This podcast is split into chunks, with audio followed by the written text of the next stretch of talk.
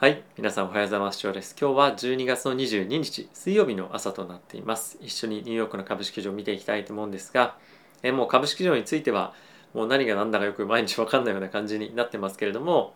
まあ下げては上がって、上げては下がって、下げては上がってみたいなのをどんどん繰り返してますが、今マーケット全般として、まあ、ちょっとその悪材料についてはある程度消化したのかなっていうような雰囲気はあるかなと、まあ、もしくはそのなんとなくそういったのに対応していくのも若干疲れてるというかもう完全にホリデームード入ってきたんじゃないかなと思っています。で昨日の上昇についても、えー、出来高は全然伴ってないんですよね。なのでまあ完全復活だとかっていうような感じよりもまあ一旦ちょっとそのリバウンドを狙っての買いが入ったりとかショートカバーとか、まあ、そういったような動きだったかと思うので、まあ、引き続きこれがトレンドを作っていくみたいな感じよりも、まあ、今後引き続きニュースを見ながらですね判断をしていくというような相場が続くんじゃないかと思っております。マーケット全般としてはやはりまあ下がったらあの買いみたいなそういった需要っていうのは非常に強くあるなと思っているのでこれからどんどんどんどんずるずる下がっていくっていうような展開にはなりづらいかなと思っています。やっぱり今マーケットで非常に重要なのはまあ、金利が今後どうなるかっていうのを非常に注目されてるんですけれども、まあ、それよりも、まあ、オミクロンも含めて今後アメリカの経済がプラス雇用がですねどういうふうに回復していけるかっていうのが一番重要なポイントだと思うんですよね。でそんな中先日発表ありましたけれども、まあ、民主党がですねなかなかビルドバックベターの、えー、インフラ法案ですねなかなか通せないっていうのがあるので、まあ、それの懸念点はあるものの、まあ、それがいずれにせよどっかでキックインというか入ってくるようであれば成長がしっかりと見込めるというのであれば、まあ、成長するタイミングがずれるということぐらいであれば最終的にマーケットは上がっていけるんじゃないかなと思うので、まあ、僕はこういう下がったタイミングだったりとか今後下落の局面が来ればある程度は買いのチャンスと見て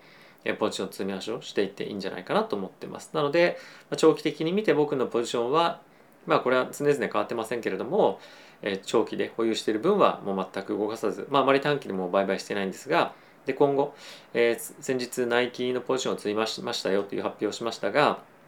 そこは、ま、決算非常に良かったというところもあってさらにおそらく次は改善してくるかなと思うのでそれまでの間にもう少しポジションを積み増していきたいかなと思っております。はい、でここから指数見ていきたいんですが、えその前にですねこのチャンネルなんですけれども、えファンズ株式会社様にスポンサーになっていただいておりますでファンズはですね個人投資家が企業に対して貸付という形で間接的に投資をできるプラットフォームになっておりまして、まあ、メインのユーザーとしてはえ年収ですね約500万円前後だったりとかあとは資産1000万円前後のですね保有している、まあ、比較的金融リテラシー高い方々だと思いますので結構皆さんにあの、まあ、同じような方々なんじゃないかなと思うのでぜひですね概要欄チェックしていただいてあとは説明動画っていうのも以前出しているのでそちらもチェックしていただけると非常に嬉しいなと思っております。まあ、結構ここ最近ですね非常に大手のえー、企業もですね含めてこのプラットフォームを使って個人から資金を調達しているということをやっていたりもするので、まあ、ぜひですねチェックしていただければと思っております。ということで指数見ていきたいと思うんですけれども、えー、まずはですねダウがプラスの1.6%、S&P がプラスの1.78%、ナスダックがプラスの2.4%ですね。ラッセル2000がプラスの2.8%となっております。で、え米国の10年債の金利、こちらはまあ若干上がって1.475というところで1.5%回復はいきませんでしたが、まあ、5ベースポイント上昇というところで引けていました。で、ドル円の相場なんですが、114.11というところで114円回復できたのは非常に大きいかなと思いますし、まああとはですね、原油ですね、がまあ約5%弱上昇して、71.48というところで回復をしていました。で、ここ最近結構僕が見てるのは、原油が回復してこれるかどうかっていうところは結構重要だなっていうふうに思っていて、これなぜかっていうと、やはり今後の経済の活動がどれぐらい活発になるかどうかっていうところの一つのインジケーターになってると思うんですよね。なので、まあ、今のマーケットのセンチメントを測る上で株式市場よりもやっぱりこの原油だったりとかの動きを見ていく方が、まあ、結構そのマーケットの、えー、今本当にその経済に対してどう見てるかっていうところを反映していると思うので、まあ、この辺りをですね一つ、あのー、まあ、横目で見ながらですねマーケットを観察しているというようなタイミングが、まあ、結構増えてるかなと思います。はい、でチャートを見ていきたいと思うんですが、え今回ですねダウンについては100日移動平均線を、まあ、あの回復しているというような状況でえー、S&P についても100日移動平均線がサポートになってしっかりと反発しているでプラスナスダックも、同様の流れかと思っております、まあ、さっきもでも言った通りボリュームについてはあんまり出てないのであの完全に安心感っていうような状況ではないんですけれどもまあ一旦この辺りのラインがサポートされているというのは、まあ、非常に心強い一つのポイントかなと思っております。はい、で米国の金利さっき見ましたけれども、まあ、引き続きレンジの相場相場の中での動きなので、まあ、そんなにここ最近あの流動性がないこのクリスマスウィークの中で値動き見てもしょうがないかなっていうのは正直あのこの辺りはもうあるかなと思っています。はい。まあ、一応原油についてはまた反発してきて、まあ、そこからはレンジなので、まあ、この辺りは、え同様にクリスマスウィーク突入ということで、え気にしてみるほどでもないかなと、まあ、正直もう今年はあの終わってるのかなと僕は思っております。はい、で VIX も今下がってきてますけれども、まあ、この辺りは若干昨日のバイデン大統領いろいろと発言があって後ほどカバーしますが、ま、そういったところだったりとか、まあ、今の株式上昇の影響を受けて少し落ち着いているのかなっていうのは見て取れるかなと思っております。はいまあ、あとはビットコインだったりとか、えー、イサレムですねこの辺も結構しっかりと動きはしてはいるものの、まあ、レンジ相場はまあ変わらずといったところではあるかなとあとはですね年末にかけて中国の取引所がですね、まあ、中国人向けに本土向けにサービスを停止するということがあって結構売りがかなり出てるんですよね。でそれが12月末に終わるというふうな話もあるので、まあ、年明けから上げていけるかどうかっていうのは、まあ、一つ今ビットコイン仮想通貨市場で注目になっているので、まあ、この辺りが戻ってくるとマーケット結構元気出てくるかもしれないので、まあ、一つ参考までにちょっと覚えておいていただけたらなと思っております。はい、でここからニュース皆さんと一緒に見ていきたいと思うんですが、えー、まずはですね先ほどもちょっと触れたんですがバイデン大統領がオミクロンに対しての対策を発表していました。でまああのものすごく重要なものがあったかっていうとそういうわけではないんですが、経済的なあのサポートというよりも、まあ、検査の施設だったりとかキットっていうものを幅広くじあの準備をしていきますよということを発表していました。で来年の1月もうすぐですね。全ての国民がオンラインから無料注文できるように新たなウェブサイトを開設をしましたよということなんですがこれはまあ自宅で検査できるようなキットっていうのを購入をして国民に対して配ると、まあ、そういったことが行われるのでわざわざ外に出てチェックする必要がなくなったりとかっていうのができるようになると。であとは、まあ、これ結構安心感一つ、まあ、あので出るような内容かもしれませんが、まあ、ワクチンを接種しなければ病気になるリスクが高いんですがえーとまあ、あのその下にあるんですけれども、えーとですね、重症化のリスクは非常に低いというところは指摘は同時にあったんですよね。なので、まあ、感染力は高いけれども、まあ、重症化になりづらいっていうのはあのありますが、まあ、ワクチンをせあのしっかりと接種すればあのそんなに感染っていうのはあの心配いらないとまでは言ってはないですけれども、まあ、ある程度抑制できるっていうのは、まあ、今の現状からまあそう変わらないようなことかもしれませんが、まあ、ある程度どこまで本当にこの感染力が強いのかプラス感染してどれぐらい重篤化するのかっていうのが、まあ、気にかかれていたポイントだと思うので、まあ、安心感若干出たんじゃないかなと思っております。はい、で、ウォール・ストリート・ジャーナル見ていきたいと思うんですが、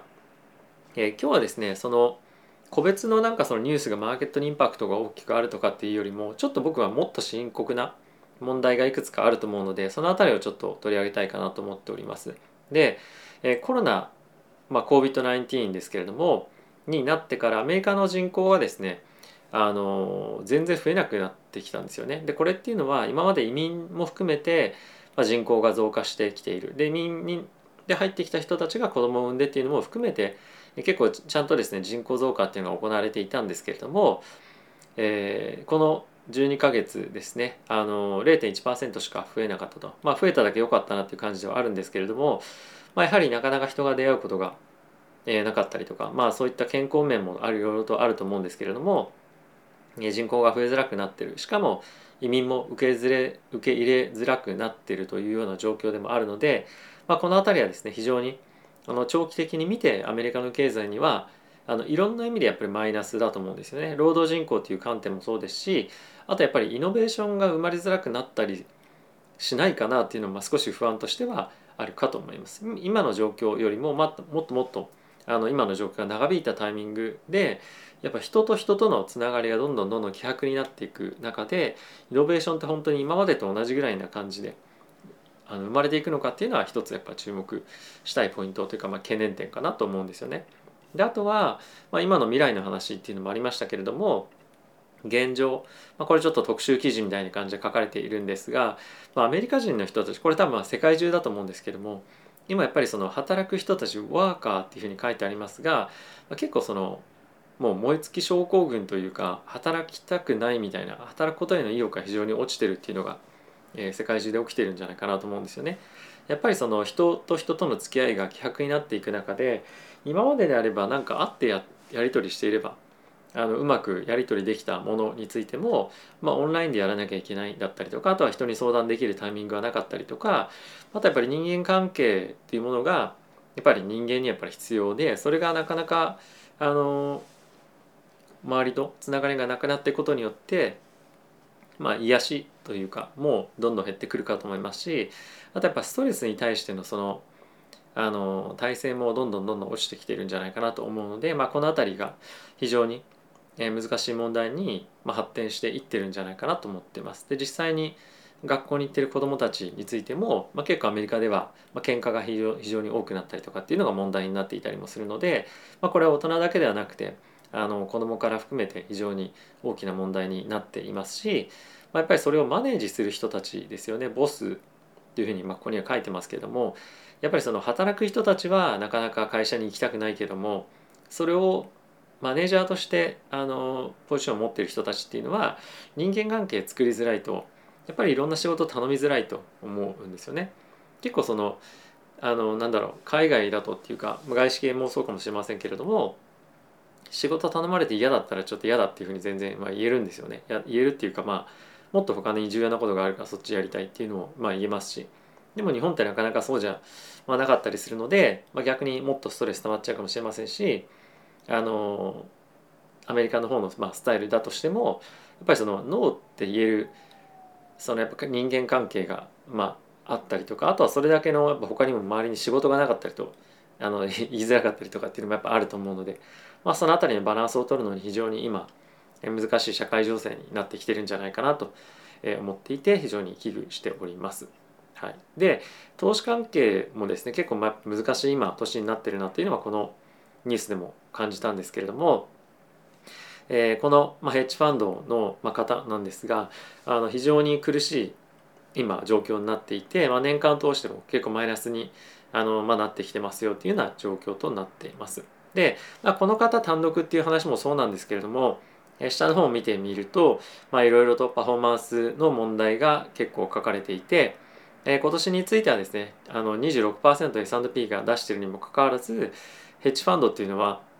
いや大体8.9%ぐらいしか今リターンを出してないと。でプラス12月については、まあ、結構あの下がり下がりましたよねその個別株っていう観点からすると。で、えー、彼ら今、まあ、新しく資金調達をして、えー、かなりあのやられている、えー、個別株、まあ、いわゆるそのテックセクターのハイグロ系とかですねを中心に買っていきたいっていうような形で今資金調達を行っているようなんですけれども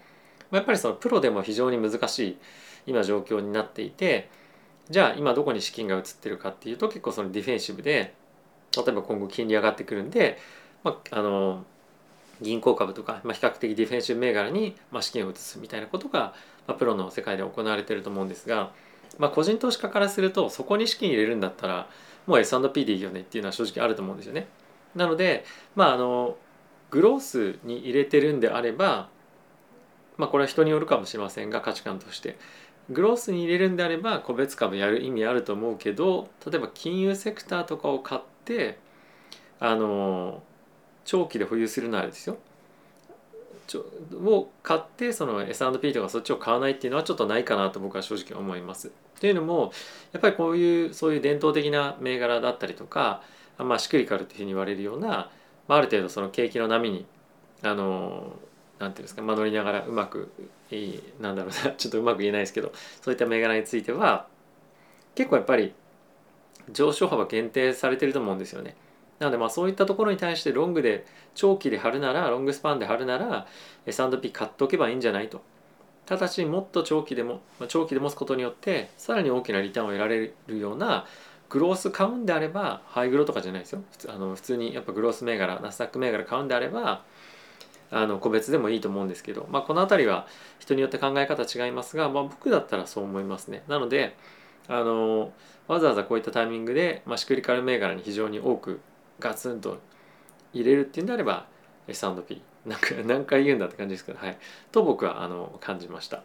はい、でブルームバーグちょっと記事見ていきたいと思うんですが、えー、ここ最近ですねあのもう隔離を不要とした入国っていうのをですねあの受け入れていた、えー、タイがですねまた新たに、えーまあ、入国の際に